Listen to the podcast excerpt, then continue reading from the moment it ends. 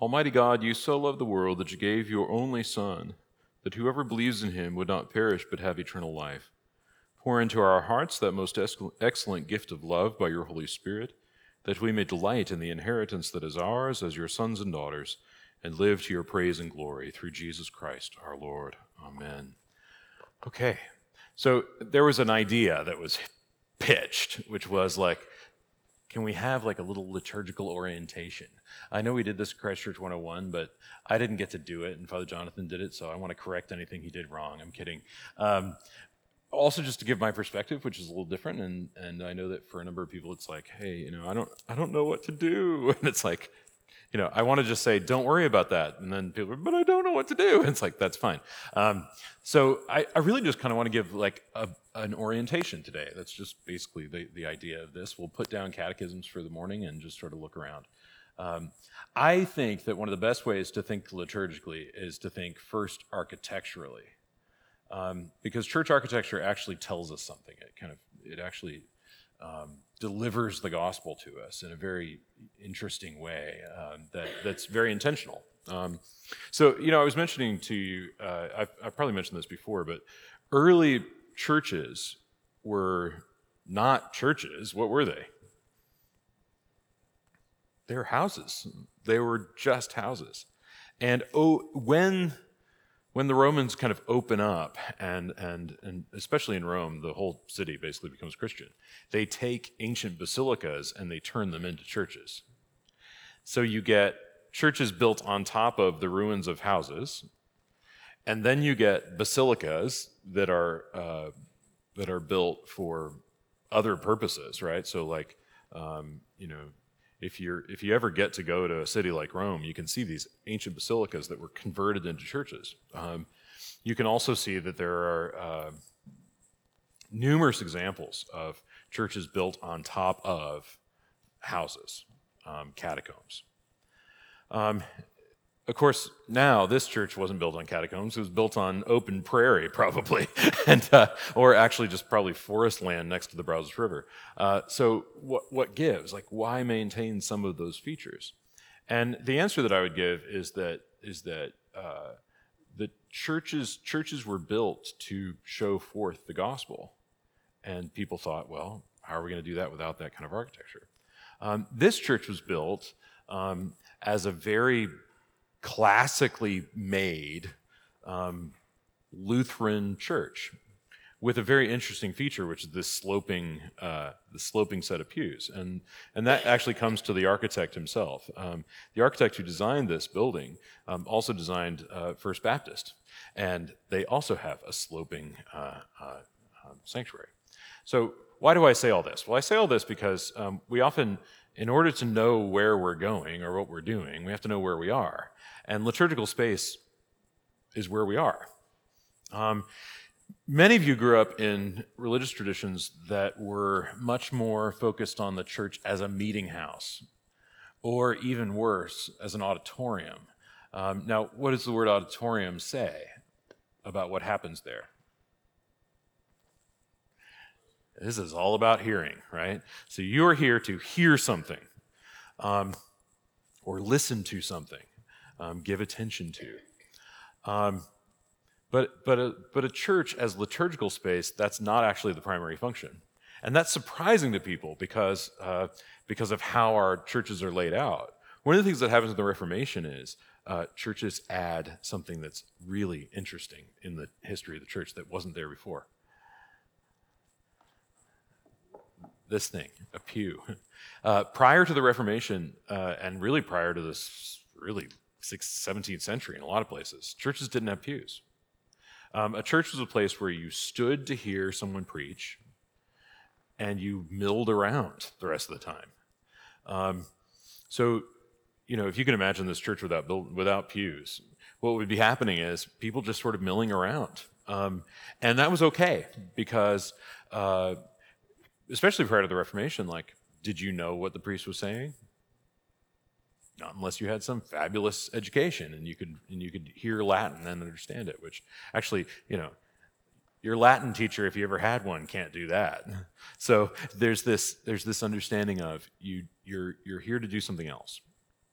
So churches filled up with devotional objects, really, um, between stained glass windows, statues, stations of the cross, things like that, that were put in place to aid in the devotion of the people.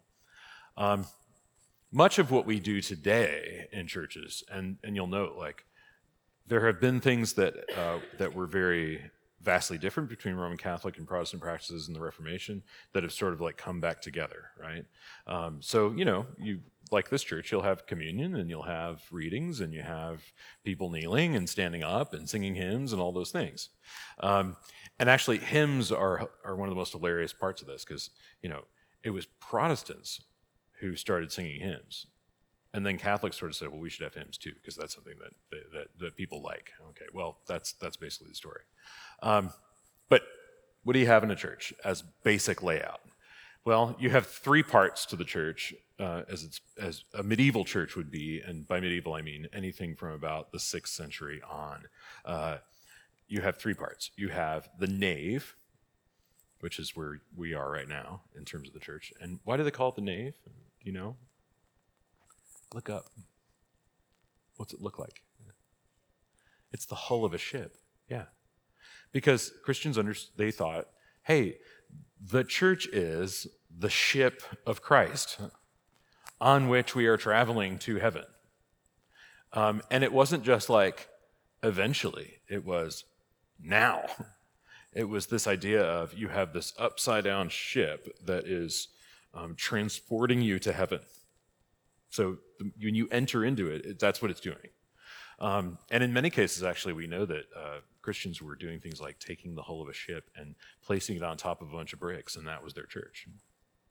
Um, so, so this is all intentional, right? All of this, all of this millwork is made very intentionally to tell you, and especially to tell a bunch of Norwegians, right, in 1917, like, where are you?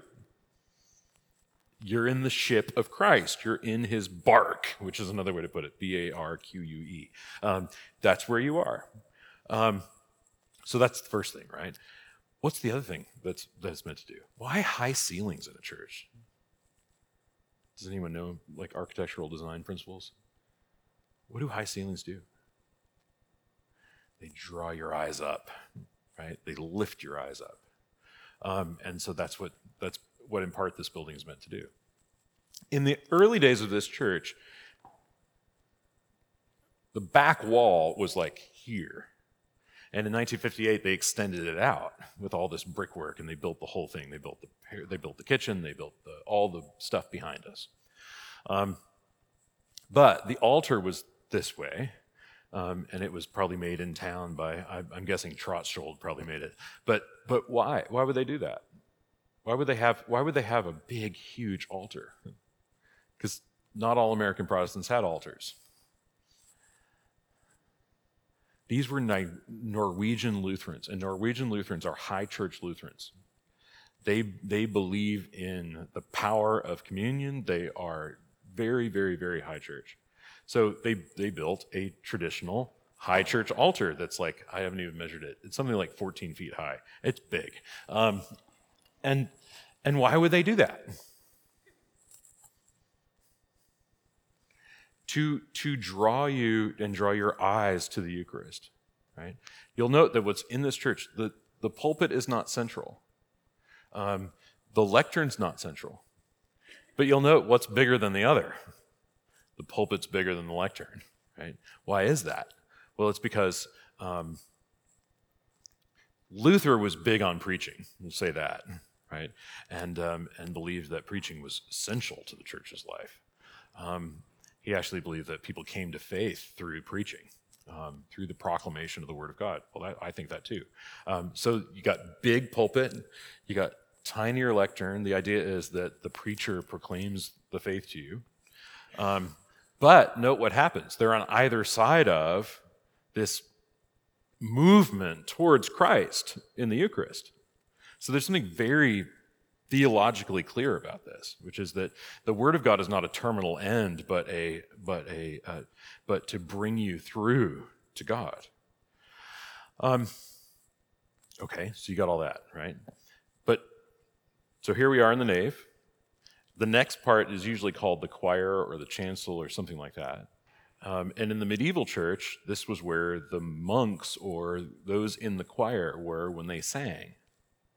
And it's set up with opposing seating so that they can sing psalms at each other, right? Back and forth. Responsing, you know, response and verses, right? All of that. So that's really fun, right? When we when we say the Psalms responsively, we're going into a, a very old tradition that actually predates the New Testament of singing psalms responsively like that. Okay. Then beyond the rail, that communion rail, is what we call the sanctuary. So people will often say, "Oh, well, your sanctuary is so beautiful." It's like, what are you talking about? but the, that's called the sanctuary. Well, why? Why is it called the sanctuary? Because it's where the altar is, right? And historically, you have an altar in a sanctuary because, because that's the holiest place in the church. It's where the Eucharist is celebrated over and over and over again. Um, it's also where in our church we keep the sacrament reserved for the sick. So you see that red lamp up there? That is lit when the sacrament is present in that altar, in that, in that tabernacle. Um, and there's only one day of the year where it's not there. It's Good Friday and into Holy Saturday. So lights put out, everything's stripped away. Um, that's, that's why we do that um, is because basically this whole church on Good Friday just turns into a building. It's, it's essentially deconsecrated. Um, so, so that's another thought there. Okay, turn your eyes to the back for a little bit, if you will. What's in the back? It's baptismal font, right? The baptismal font is in the back for a reason. Um, some of you grew up in churches where the baptismal font was in like kind of a tiled in tub somewhere behind the wall, behind everything else, you know. And it was just sort of like occasionally people went in there and the lights got turned on for it. But, but ours is there. And the reason it's there is that we want to show forth that the way you enter into the church or the door of the church is baptism. Okay? Why? Because Christ is the church, and to enter into Him, you have to be baptized. Okay? So it's very simple. Um, but but note some of the things on there. Um, and some of this is really intentional. It, this this was a real a real triumph, I think. Uh, it is not octagonal like a normal baptismal font would be. It's actually got crosses at the four corners, which means that it's it's both cruciform and octagonal at the same time, while also being circular. So I really love how it turned out. It's just amazing because uh, you've got uh, why the octagon in in church design? Do you know about, have you, have you noticed this? Octagons in churches? There's like a reason for this. So, octagons, um, all steeples are octagonal. They should be, anyway, unless they're Baptist, because then they have four sided steeples. And the reason, there's actually a reason for that. It's for the four Gospels instead of the eight Beatitudes. But normally it's the eight Beatitudes, right? So it's, the, it's this idea of the eight Beatitudes of, of the cross kind of coming down on the congregation from this steeple with a cross on it. Amazing stuff. Um, Richard John Neuhaus used to say that his, his dad, who was a Lutheran pastor in Canada, would say you could tell a church was good or bad based on what they had on their steeple. The, the, the Orthodox churches had crosses, the more progressive churches had weather vanes, which, you know, tell you something, I like that. um, so so the, the baptismal font is an image of the gifts of beatitude being given to the church. Um, and so you'll note there are angels and crosses around it, and there are eight, there are four crosses, four angels. Um, I just love that. I think it's just an amazing thing. Um, under, and it sits under a window. So, so I actually suspect that in the old days, the Lutherans had their baptismal font right there, whatever it was. That's where they had it, because it's put directly under the the image of Jesus standing at the door and knocking. Um, that's a great baptismal image. Um, so that's a beautiful thing. One of the things that we also did in this church, which I'll just give you a little bit of, of background on it, when we bought the church in the altar uh, piece, which is actually called the Reredos, this back um, R E R E D O S, there was a red curtain with a brass cross in front of it, which I'm pretty certain was a, was a war memorial for uh, the loss of the, of the congregation um, during World War II. It's very common to do that. Um, and in fact, when, when the Lutherans left, they wanted to take all that with them, and we said, yeah, go ahead. Uh, but we actually still have the red curtain. Um, they had had before a lithograph of the resurrection, which was there, um, which is beautiful. I mean, I've seen pictures of it. It's amazing. Uh, they also wanted to keep that too. So, but they had moved it down into the parish hall. So we had this new uh, this new image commissioned, um, and it's of of Jesus in his risen body, um, and and I love the image because it's it's actually I got to compose it with the artist. So it's there's a lot going on there, and you can sort of look at it forever. But but you know you got two mountains on either side, right? You've got you've got um, you've got um, the kind of two mountains that Paul talks about in Galatians. Um, you've got uh, Jesus bearing the cross as his victorious weapon like thing, right? He's in front of a giant sun, which is an Easter egg. Let's just be, I mean, it's one of the most obvious parts of the imagery that people are like, eh, I'm not sure about that. Like, yes, it's an Easter egg, okay? Why is it an Easter egg? Is it because eggs are good? Yes, we love eggs. Uh, no, it's, it's because um, actually what happens in the resurrection is, and this is where you see in, in art, in, in Christian art, things get stretched. So, like the sun, which we all know is a sphere, gets stretched because it's so altering to creation, the resurrection is. Um, and so, what you have often in Christian images, you have this, this thing called a mandorla, which is um, a gate between heaven and earth, uh, artistically. So that's fun. Um, then you have the purple tomb, which is a reference to what? Lent, right? It's, it's the Lenten tomb. It's, it's, it's sin, it's death, it's all those things.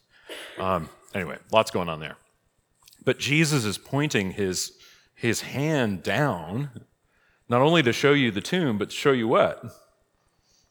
You got to watch. You got to watch this during the Eucharist. You can't just go. You have to. You have to look up. So when those bells ring, it's a reminder. Like look up, because what's he doing? In the image, Jesus is pointing to himself in the Eucharist, um, which is how the church continually experiences the resurrection um, and Jesus himself. Um, um, real fellowship with Jesus in the Eucharist.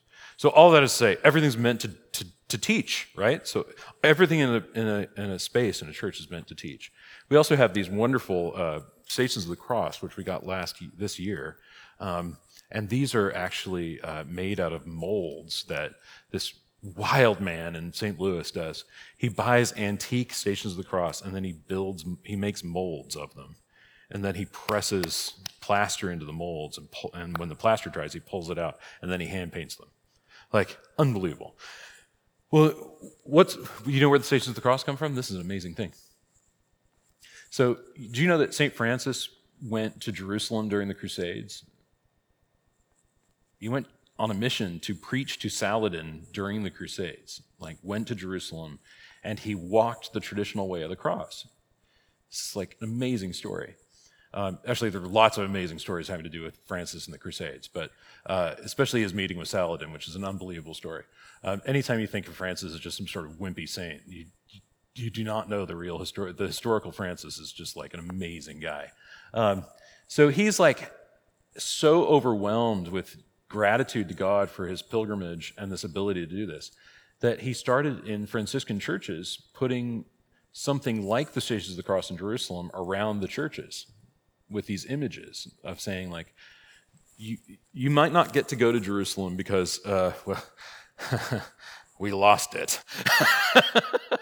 And you probably won't get to go see the relic of the cross because mm, we lost that too right? Um, but how can we still have that kind of piety well we do it here right because actually every church is our participation in not just jerusalem but mount zion and all those things um, it's it's a representation of the temple. So this is another feature, right? Um, you may also know that it's St. Francis who brought the, uh, the idea of a nativity set into the church because he was just obsessed with the nativity. He loved the whole, he loved the whole thing, right? Um, so, so much of our Christmas-oriented imagery is, comes from St. Francis. Okay. If I go on too long, just let me know. I like to ramble, but that's the basic layout. You got nave, chancel or choir, and sanctuary. And here's the best part the best part is that all of this represents our ascent to God. That's, that's what it's meant to be. It's you, you go, you, you, you spend time in the sort of ship, right? And you, um, you enter into the heavenly choir through the cross, which, by the way, in medieval churches, they would put a, a beam or like a screen, so a wooden screen or a carved screen that would have a cross on top of it. And you know the reason? It's all theological. It's like you go through the cross into the choir of the heavenly angels, and it's there that you kneel at the threshold between the choir and the sanctuary to receive the body and blood of Jesus. Okay? So this is all meant to show forth this ascent. Okay, um, which was a really hard sell in the early days because we had we had met in this like you know Baptist auditorium that used to be a Lutheran church all, all up to that phase. Look what happens. Like I don't know about you, but I love lining up for communion and making that walk. I think it's one of the most, it's my favorite part. It's like walking up there with children and friends and babies and like all those kinds of things. And it's just, it's inspiring. And then to kneel down, you're like, um, and it's an image of the church together, right? It's to say, um, the reason we don't pass out communion to the pews is because of this, because of this layout. Um, it's Jesus inviting you to come to him.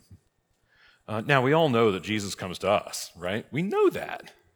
Um, but but there's such an emphasis here of, of you got to balance that out with you're going to go you're going to come up. Okay, so let's walk through the Eucharistic liturgy, shall we?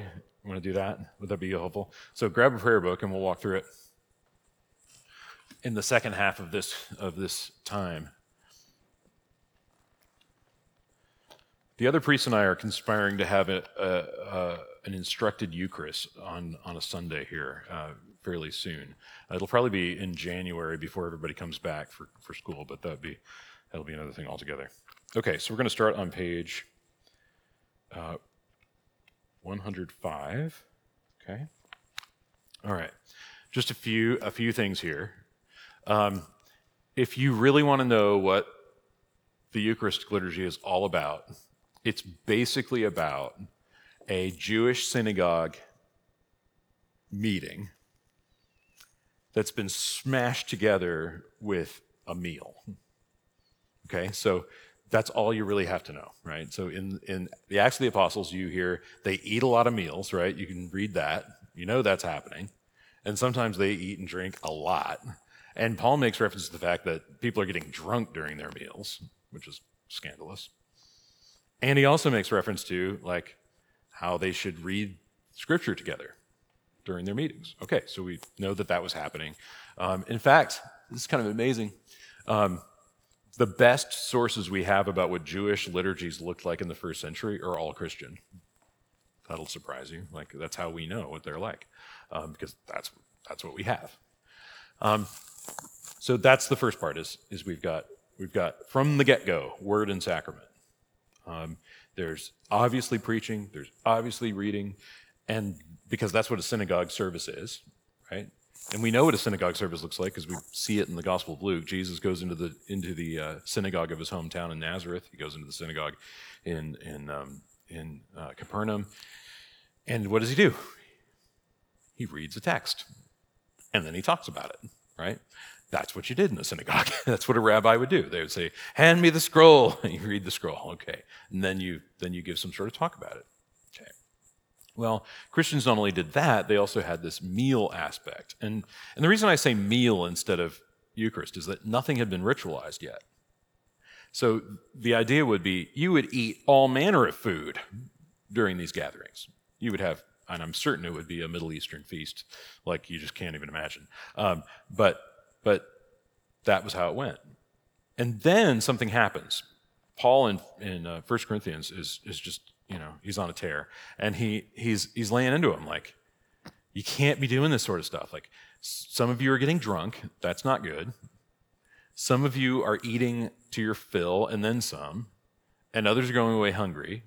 That's not good. Do you not have homes to eat in?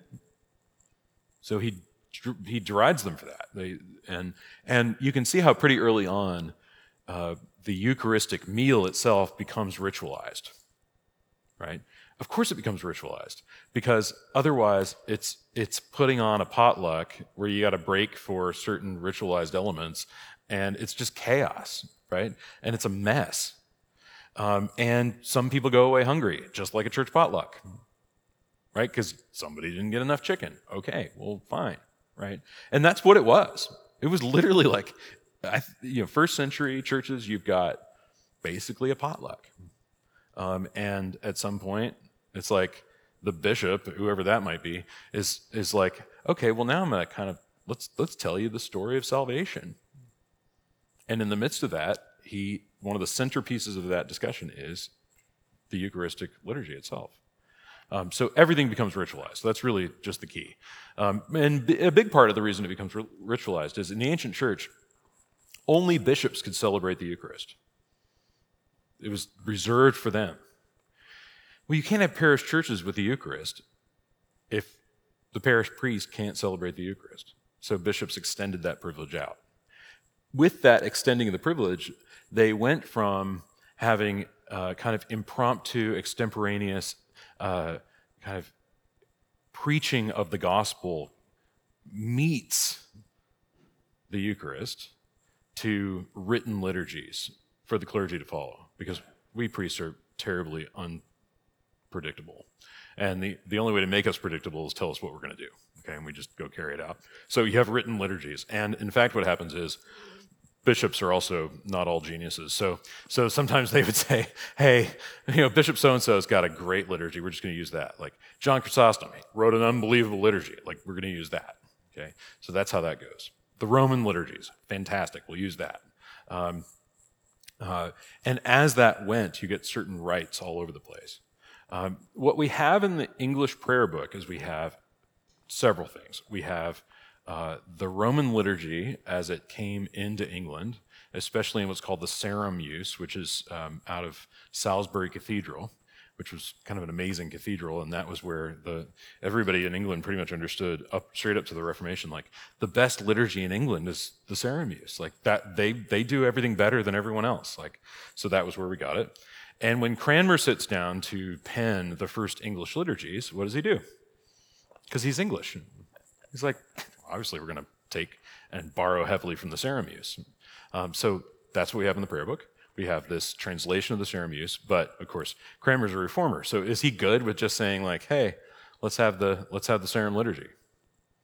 Yeah, there's going to be some modification, right? Because he's a reformer. So that's what you got. Okay.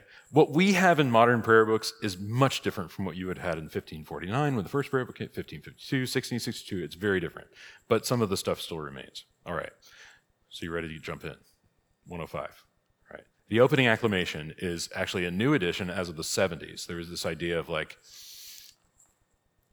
things seem to be off to a bit of a rocky start. Like, uh, how can we provide some sort of way to just get started? And the, the solution was, boom, Blessed be God, the Father, the Son, and the Holy Spirit.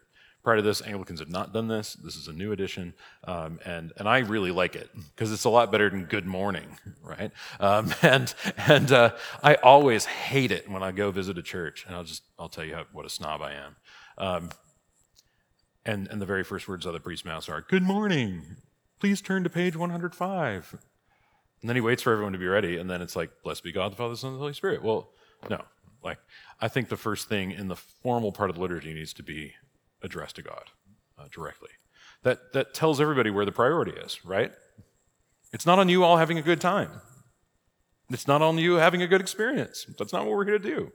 Remember that liturgia, that word in Greek, um, is, is the work of the people, or ergos being work, uh, laos being people. Okay, so um, Liturgia is means work of the people. Now, this is where we have fun linguistic debates, right? Because it's not that simple. Um, it doesn't just mean work that work that the people do. What does it mean? Also, almost simultaneously. I use the word public works. It's it's like when you see a, a city of Waco truck out on your street and it says what what on the side of it? Public works. Why does it say public works?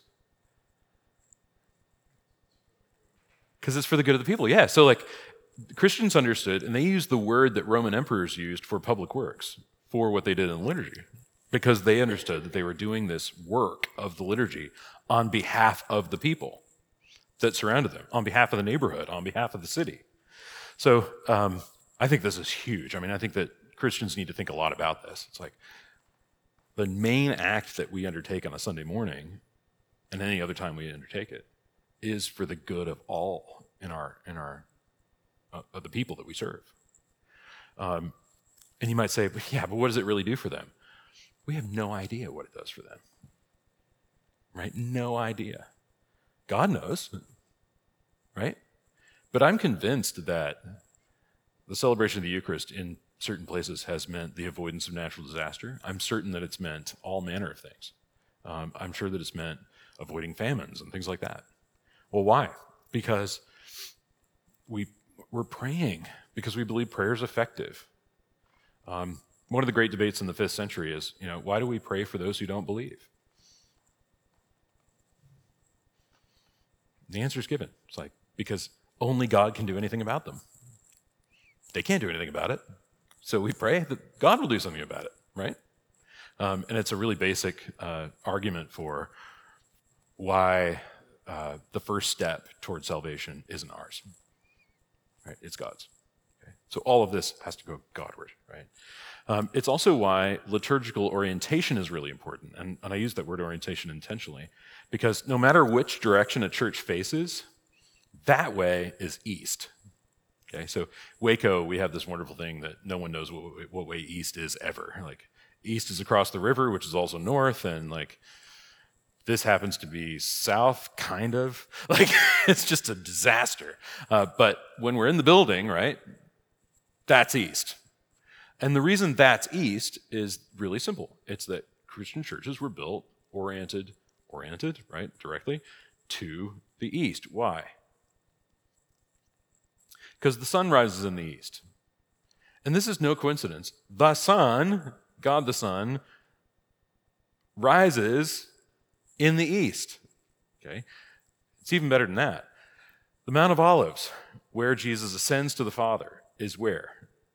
In your, your Jerusalem geography. If you have a Bible with a map in it, this is really helpful. Okay? You should, you should read you should read the Gospels with a map, by the way. It's incredibly helpful. And that's why they put in there the, the map of Jerusalem and the map of, of, uh, of all these things. It's amazing. Um, the Mount of Olives is, the, is on the east side of Jerusalem. It obscures the view of the Jordan Valley from Jerusalem. Actually, the Mount of Olives is higher than the Temple Mount. Why? Well, why do they, why do we think about this? Well, Jews understand that the, that the Messiah will come from the east, and the first view of him will be in Jerusalem on the Mount of Olives, facing east. Okay? Which is why, when you go there, the whole side of the Mount of Olives is covered in graveyards. Because people are like, at the resurrection of the dead, I want to see Jesus. I, can, be, I want to be one of the first ones there. Okay? That's why they're there.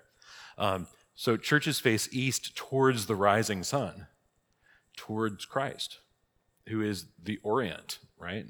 Um, and that word is used in, in, a lot of different ways, but but the East. Orientum is is Latin for East. Okay, so good there. That's why this is liturgically East every time. Okay, let's jump in. All right, so we're, we're all facing East, right? We have opening acclamation. Um, we're all facing the same direction, um, and uh, the the celebrant prays this collect for purity, which is actually comes from the Seramus. Um, there's a very similar prayer there. Um, it's a prayer that you'll that you know well because you've heard it before. Almighty God, to you all hearts are open, all desires known, and from you no secrets are hid. Cleanse the thoughts of our hearts by the inspiration of your Holy Spirit, that we may perfectly love you and worthily magnify your holy name through Christ our Lord. Can we perfectly love God? Not on our own power, but what's prayed for? The cleansing of our thoughts, which I don't know about you, but when I when I am I, when I'm at worship, I am my thoughts are all over the place. It's like, man, I could use a nap. God, the Aggies were terrible last night. Um, you know, stuff like that. Um, but our, our thoughts have to be cleansed. Sometimes our thoughts are worse than that, really bad. Um, So God got us to cleanse our thoughts by the inspiration of the Holy Spirit, um, that we may perfectly love him and worthily magnify your holy name. Um, we acknowledge that we come with secrets into church. We come with things people don't know about us. Um, then the celebrant turns around. So these turnings are really important. When I'm talking to God, I am not facing you. I'm facing God in the east, right? And it's not to turn my back on you, it's to say, I'm with you. We're together praying. So we're facing God. Okay, now, now of course, where is God? Everywhere, right? Where is he not? Okay. um, nowhere. Uh, but but in this, our our bodies matter, right? There's a reason that your eyes and your nose and you know you face forward, right? It doesn't make sense for me to talk to you with my back to you. I'm not, I'm not if I'm talking to you, I'm going to face you because we have, as human beings, we're aligned this way. Um, so there's that. Um, but I turn to you and I give you the summary of the law. And why the summary of the law? Well, it's because Cranmer put it in there. Why? Because he wanted to remind people of why we are here at all, very early and very often. The summary of the law is one part of that, but the other option is just read you the Ten Commandments. So that could be fun, right? Like every Sunday, the Ten Commandments. Why? Because Cranmer cut his teeth on Lutheran theology, actually, in the Reformation. And Luther believed very strongly that one could not actually come to faith without coming face to face with their own sin. So Lutheran catechisms all begin with the Ten Commandments.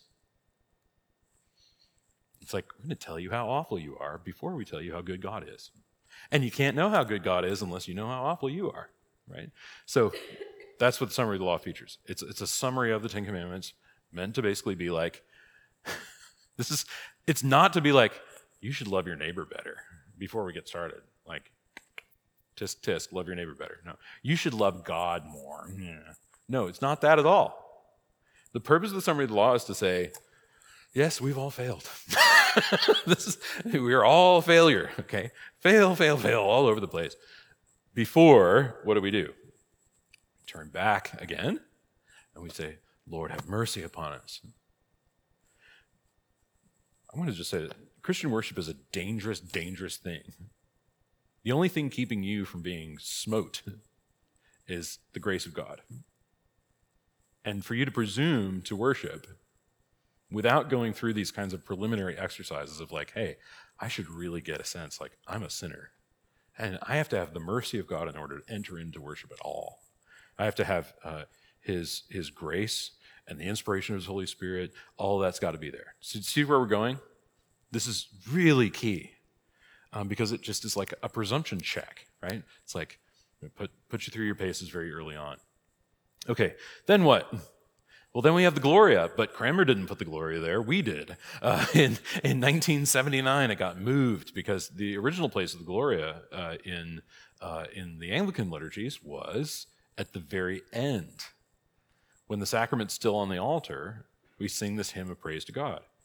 The Gloria, actually, historically, it's a, it's a fourth century hymn. Um, and in Latin, originally, it was in this spot where it is now. So this was an act of liturgical restoration. All you need to know about the Gloria is the Gloria is like the fourth century version of Lord, I lift your name on high. Okay? It's the most popular praise and worship song. It's just like fantastic. Everybody loved it. And, and it was almost like we can't really have church unless we sing that song. Okay, so that's what the Gloria is. And it's been around forever. Um, very, very key. Um, and, the, and the Gloria actually is only sung during festive seasons. So we don't sing it in Advent, we don't sing it in Lent. Um, it's, it's only on those on, the, on Sundays and major feasts. All right. Good there? Then we have the collect of the day. Now, the idea behind collects is you have to have a prayer for the day that matches with the readings. Okay, so the original idea in the medieval lectionaries was have a collect for the day that focuses everyone on what the content of the readings will be brilliant idea, right? And you have a year long lectionary with only readings for, uh, for 52 Sundays, okay? And all the feast days. Why? Well, because you don't want it to be too complex. Well, now it's complex. We have a three year cycle with different collects that almost never match the readings, except rarely. Sometimes they do. That's not okay. That's, that's kind of terrible, actually. Uh, but that means the collects are disconnected from the readings, and it's not always, it doesn't work all the time. Okay, so I'm just going to give that away to you. But in the in the medieval period, straight up through the Reformation and, and on to like 60 years ago, 40 years ago, really, um, you could pretty much depend that the collect was going to relate to the readings and prepare you for what you're about to hear. Does that make sense? Okay. So if you slept or snoozed through the sermon, you could just read the collect and get a gist of what it was all about. Um, and in fact, if you're a really bad preacher and didn't know what to preach on because the readings befuddled, just preach on the collect because the collect gets it every time, if that's the case. Okay. Now we've got a bunch of collects. They're collected. Blah blah blah. It's it's kind of a train wreck. Anyway, um, but the collects are beautiful, right? So fine, you know, it all works. Um, then what do we do? We have readings, and the readings are always an Old Testament reading or something from the Apocrypha, which is scandalous to some people, I know, but reading from the Apocrypha. Why? Because the Apocrypha is read in church. We acknowledge that. It always has been. Uh, is it scripture? No, but we read it in church. Okay, um, so that's that's how we've chosen to do it. Um, then you have the Psalm, then you have a New Testament reading, and then you have the Gospel. Now, the Gospel procession is new to some people, and it's an amazing thing. Why a Gospel procession? Why not just read from the lectern? Well, you could read from the lectern, just like you do anything. Uh, but part of the part of the logic in, in liturgy is is this: the thing you do liturgically should closely match the thing that you are teaching theologically and catechetically. So why a gospel procession? Well, it, it just it it reminds you that Christ comes to us and not the other way around. We don't hear him from afar, he comes to us. This was even more dramatic in the medieval church because actually they had a gospel procession that came here and the gospel would be read this way. Okay, so if you're facing east, what's that way? The, the barbarian hordes who want to kill you, who aren't Christians. So what do you do? You proclaim the gospel facing them, right? To them. The reading of the gospel is not for the benefit of Christians. It's for the Mongol. It's for the. It's for the. It's for the invaders, right? Um, so that's fun uh, and and really wonderful. It's a reminder that like that's what we're up against. Um, and what's what's what's the tool here? It's the gospel. It's amazing stuff going on here. Um, now we just sort of read it so that everyone can hear it before the sermon. That's that's okay. That's fine. Um, but but we also don't have we don't have that kind of geographic sense uh, anymore of, of all that. Okay. So, having heard the sermon, um, the response to the sermon is the Nicene Creed. This has not always been the case. Um, prior to recent prayer books, it, the creed was recited after the um, after the gospel reading, and then the the the the, the sermon would be preached. Okay. So all that is to say, there you are. The, the creed is actually not an ancient part of the liturgy. People didn't recite creeds in liturgies. The only liturgy you would recite a creed in would be a baptismal liturgy. Um, and uh, it was really kind of in the kind of Crusades area, the era that people said, you know, we should start reciting the creed because we're really up against it. We've got heresy all over the place. We got, you know, all manner of things. We just need to recite creeds. That's really key. Um, and it was just kind of a mark of, of an Orthodox and Catholic Church um, in the midst of lots of things going on. Okay, prayers of the people. You ready? Now, the prayers of the people are uh, in a strange place right now because they got moved, but um, it, the idea is this that there's a transition that occurs between the, the sermon and the prayers of the people. And the, tr- the traditional transition is between the liturgy of the catechumens, which is what the first part of the liturgy is, um, because in the ancient world, the first part of the liturgy was something that anyone could attend. Like anyone could come. That was where you went to hear preaching, which in the ancient world was like rhetoric was a big deal. It was fun. You went as like entertainment. Um, crowds were raucous. Like take the most call and response Baptist church you've ever seen in your life. It's nothing like Augustine's church. I mean, in Augustine's church, people are wailing and making this theatrical display of wailing and beating their breasts when he's talking about what sinners they are. And he's, he's responding to them like, You're beating your breast because you think about your sin, but you really should beat your breast because of how alienated it's made you from God. Like, your sin concerns you. And it really should concern you because you're like, you're just, you're just abandoned. You're like, you're, you're orphans. Um, crying out for a father who, who probably doesn't hear you, actually. that's, that's Augustine's like that hard about it. Um, there are all these wonderful things that happen in that. And, it, and it's, it's just, it's crazy. People are screaming, people are fainting. I mean, it's like a Beatles concert. Um, people are, it's, it's, it's nuts in churches at that point. I don't think we can even, we can't even describe it. Um, this was all made clear to me listening to an Augustine scholar speak about this because, you know, Augustine, St. Augustine, it's hard to even say. It was like he was a rapper and a, a, an actor and a teacher and a poet and a performer all wrapped into one. Like people showed up because he was so good with the spoken language. Um, and that happened throughout churches, right? And, and Augustine's a great example because he was the city orator of Milan at the time of his conversion. And he couldn't draw a crowd like Ambrose could, so he started showing up to hear Ambrose speak. What, at what? The Liturgy of the Catechumens in the Basilica in Milan. Okay? This is really important. People were showing up for this sort of stuff. Right after the sermon, what they would do is they'd say, basically, everyone who's a catechumen, it's time for you to go like out. And in the, in the Eastern Church, it was things like the doors. Deacons, man the doors. Like, throw everybody out who's not a Christian. They can't stay for this part. All that happened after this was all Christians, all baptized Christians. Um, you weren't allowed to stay after that. This was like an addendum.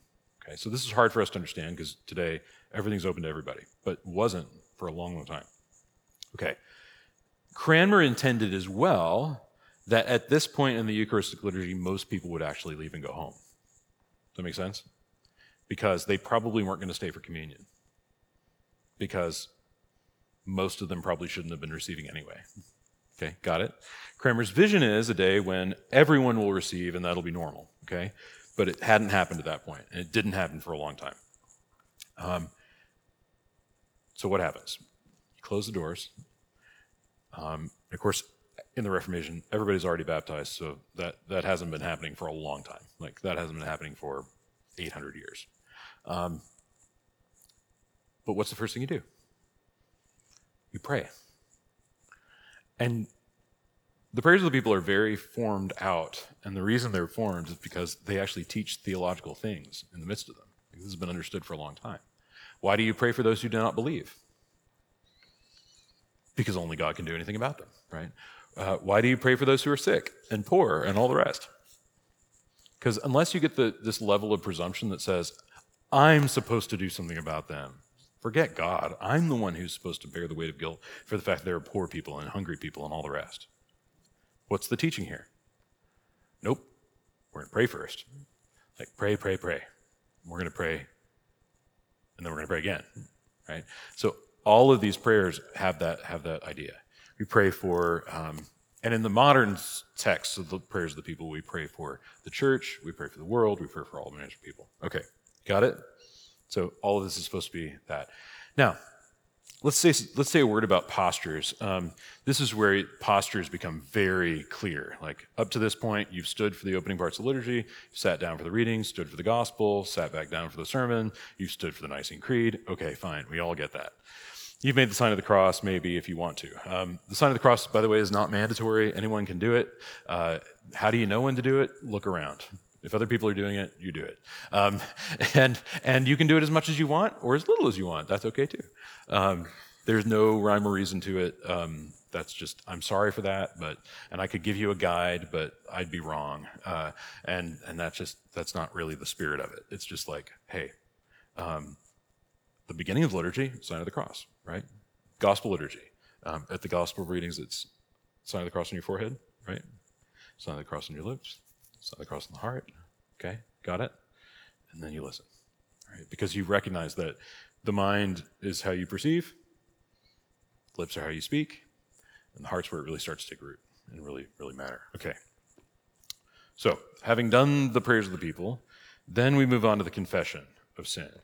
Now, certain people in the you know in the English church would stay for the would actually they would have left already because the prayers were rolled into the Eucharistic canon. They weren't prior to the confession. So just keep that in mind. The first thing that you would hear after the sermon was we're on page 112. All ye who truly and earnestly repent of your sins and seek to live in love and charity with, your, with thy neighbor, and intend to lead the new life, following the commandments of God and walking henceforth in his holy ways, draw near with faith, and take this sacrament to thy comfort, meekly kneeling upon thy knees. Okay? So I'm giving you the old version. But what's being said here? Okay, you're all sitting in the pews. The priest comes out, says, draw near. Okay, where's near? Up in the chancel.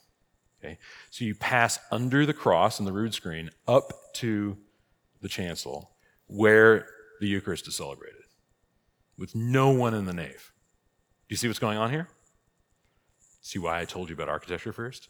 It's like there may or may not be people who are, you know, like this is not just sort of like a, a giant choir. There are people who might not receive. There are people who might not come forward. That's okay. They're totally cool with that. Um, it is not understood until very last hundred years that Christians will receive communion every Sunday. Um, and a lot of that is based on scholarship of the ancient church and the way it was. It's like we need to receive communion every Sunday because that's just what Christians do, right? We understand that. Um, and I believe that. But I also think that some people should hold off, right? They should say, I'm not really in that place. All right. So the confession happens. Um, and the confession has a number of features that I want to point out to you, uh, but for lack of time, can't. Um, note double have mercy. Okay? Have mercy on us. Have mercy on us twice, right? And I, I tend to strike myself at this point, right? Just to kind of remind me, like, this hurts. This is painful. Like, um, but the double have mercy is really important because it, it, it, it shows you this is really deadly serious, right? Um, in fact, Father Canary and I are the reason, I'll just say this, we're the reason that there's a double have mercy because we said, you really got to have both because it's always been in the prayer books. And then it was dropped and it was really detrimental to people because Sometimes you, if it was just one, you wouldn't hear it. But because it's two, it, it strikes. Um, so all that's there. Um, why are we, what's that? On page 113. Um, note, you see this provoking of God's anger is involved in this. Um, but why does God have mercy? Not because of our goodness, not even because we're confessing, but because, but for your Son, our Lord Jesus Christ's sake. Forgive us all that is past, and grant that we may evermore serve and please you in newness of life to the honor and glory of your name through Jesus Christ our Lord. Then there's the absolution, which is really key. Almighty God, our Heavenly Father, who in His great mercy has promised forgiveness of sins to all those who sincerely repent and with true faith turn to Him, right? This is Reformation doctrine right here. Who does God have mercy on? First, those to whom He's promised His mercy to, right? And having promised His mercy to them, what do they do? Well, they sincerely repent? And they turn to him with true faith. I mean, that's, look, that's Luther and Calvin and Cranmer and all of them. Because this is a kind of, um, well, this is a kind of poking at the Roman Catholics. Like, you know, you all think, yeah, uh, no, this is this is true doctrine here. This is where it really hits the road. All right, pardon and deliver you from all your sins confirm and strengthen you in all goodness, and bring you to everlasting life through Jesus Christ our Lord. Amen. Okay. Then we have the comfortable words, four quotations from Scripture that deal with what do you, you know, what's, what is God's response to sin? Um, I memorize these. I'm so happy to be able to say them, you know, and, and have it every Sunday as a thing that happens. Um, because sometimes I've had people say to me, like, I wasn't even thinking about my sinfulness at the confession because I was thinking about, you know, my kid's sippy cup or whatever it was. Um, and that's okay, that's fine. Um, but see, it's just constantly catching you, right? The idea is you you might catch 20% of the liturgy, fine. The 20% you catch is going to be solid. Does that make sense? Like it's going to hit you between the eyes. So here it is, comfortable words. Okay. Now we're on to the Sursum Corda. And here I'm just going to blow, right? Blow right through. Starts with, the Lord be with you. Why do we say the Lord be with you? Why does the priest say the Lord be with you? It's a blessing. It's like a mini blessing. The Lord be with you. Okay? And then you respond, and with your spirit. Okay? Now, why not, and also with you? Because it's a blessing. And the people respond, May you receive that blessing too, Father. Okay, that's what it is. That's what's going on there. Lift up your hearts. This is in Latin, sursum corda, so lift up your hearts, right? And why are you to lift up your heart? Because it's with the heart that we enter into the mysteries of God, not our mind. It's with the heart. Um, th- this lifting of the heart, and, and this is actually where we start to get heavenly, right? This is where this is where heaven and earth collide in the liturgy. This is big. Um, let us give thanks to Lord our God, right? What is the Eucharist? Well, it's an act of thanks. That's what the word means. Okay. Um, which you know, go ahead.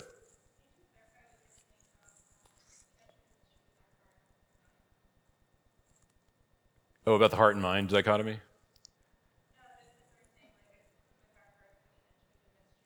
Yeah.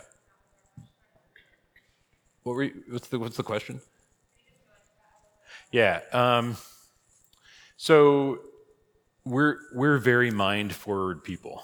Okay, that's part of being uh, modern is that we we think a lot. Um, for ancient people, the heart is not just the seat of our emotions right? It's not just sort of like our anti rational self. That's not the idea. The idea is instead um, that it's in the heart where our will resides. So, you know, here's the deal like, why do we do bad things? Because our heart's broken and deceitful, not because our mind doesn't think properly. Um, so I want to get get you that kind of way. That's that's where the heart kind of is not just kind of my emotions or my loves. Okay, although that is, um, I think that the bigger sense is where's my will placed. Um, this is this lifting it up. Okay, I'm going to move really fast. The Sanctus is, of course, taken from Scripture. It's it's it's basically the words of heaven. It happens in Revelation, in uh, Isaiah chapter six. I mean, you know this.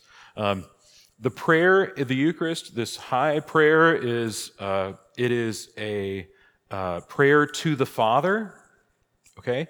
So catch that. It's not a prayer to Jesus, it's a prayer to the Father. Um, the Eucharistic canon is always a prayer to the Father. Um, it is a prayer that is offered in the midst of the church, meaning uh, with angels and archangels, with the departed, with the living as well. So the church as a whole. Um, the church as a whole is always constituted in the Eucharistic liturgy, all of it um, the departed, the present, all of them. Okay. And then you've got this, this wonderful Eucharistic prayer, which, if you really read it deeply, and I encourage you to do that, um, this is full of good, good teaching, right? What's, what's the perfect offering before the Father? Jesus on the cross. Okay? Um, all of that's there. Then you have um, the Lord's Prayer, which is always a part of Eucharistic liturgies. You have to have the Lord's Prayer or it didn't happen. Okay? Um, that, that goes straight back to the first century. Uh, the canon of, of Hippolytus says you pray the Lord's Prayer in the middle of the that's what you, that's what you do. That's what everybody does. Then you have uh, the Prayer of Humble Access, which is Cranmer's edition. Wonderful, right? I love the Prayer of Humble Access. It's good, very well written. Uh, it's, it's, again, if you fall asleep, you might hear the Prayer of Humble Access. You, know, you might be reminded of the gospel and the prayer of humble access. Of course, you know, that's what it is. Um, and that takes us all the way straight up to the communion. Um, just to give you a little bit of like the, the layout of, of liturgical postures, right? Why do we kneel for the for the for the Eucharistic canon? And I'm going to close with this. Why kneeling? We don't really kneel at any other time.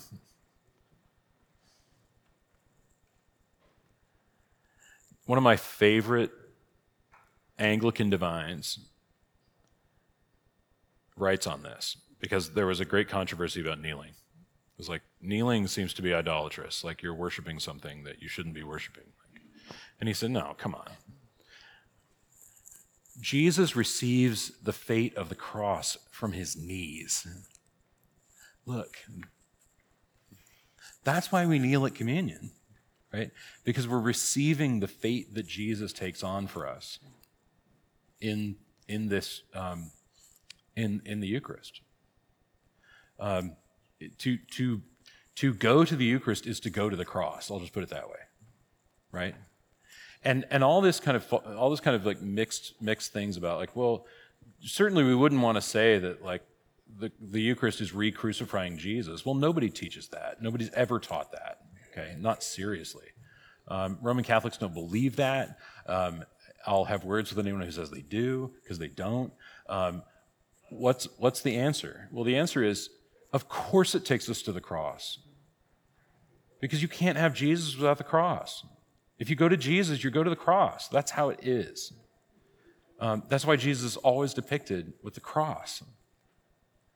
If rightly, there's always a cross somewhere. There should be. Um, because you can't abstract him from the cross. You ha- it has to be the cross. Um, so th- there's my there's my little rant at the end of it. Is like that's why we make the sign of the cross multiple times in the Eucharist. Okay, that's why we do all these things because we're just remembering that Christ crucified is the center of the church's life. Okay, thanks everybody.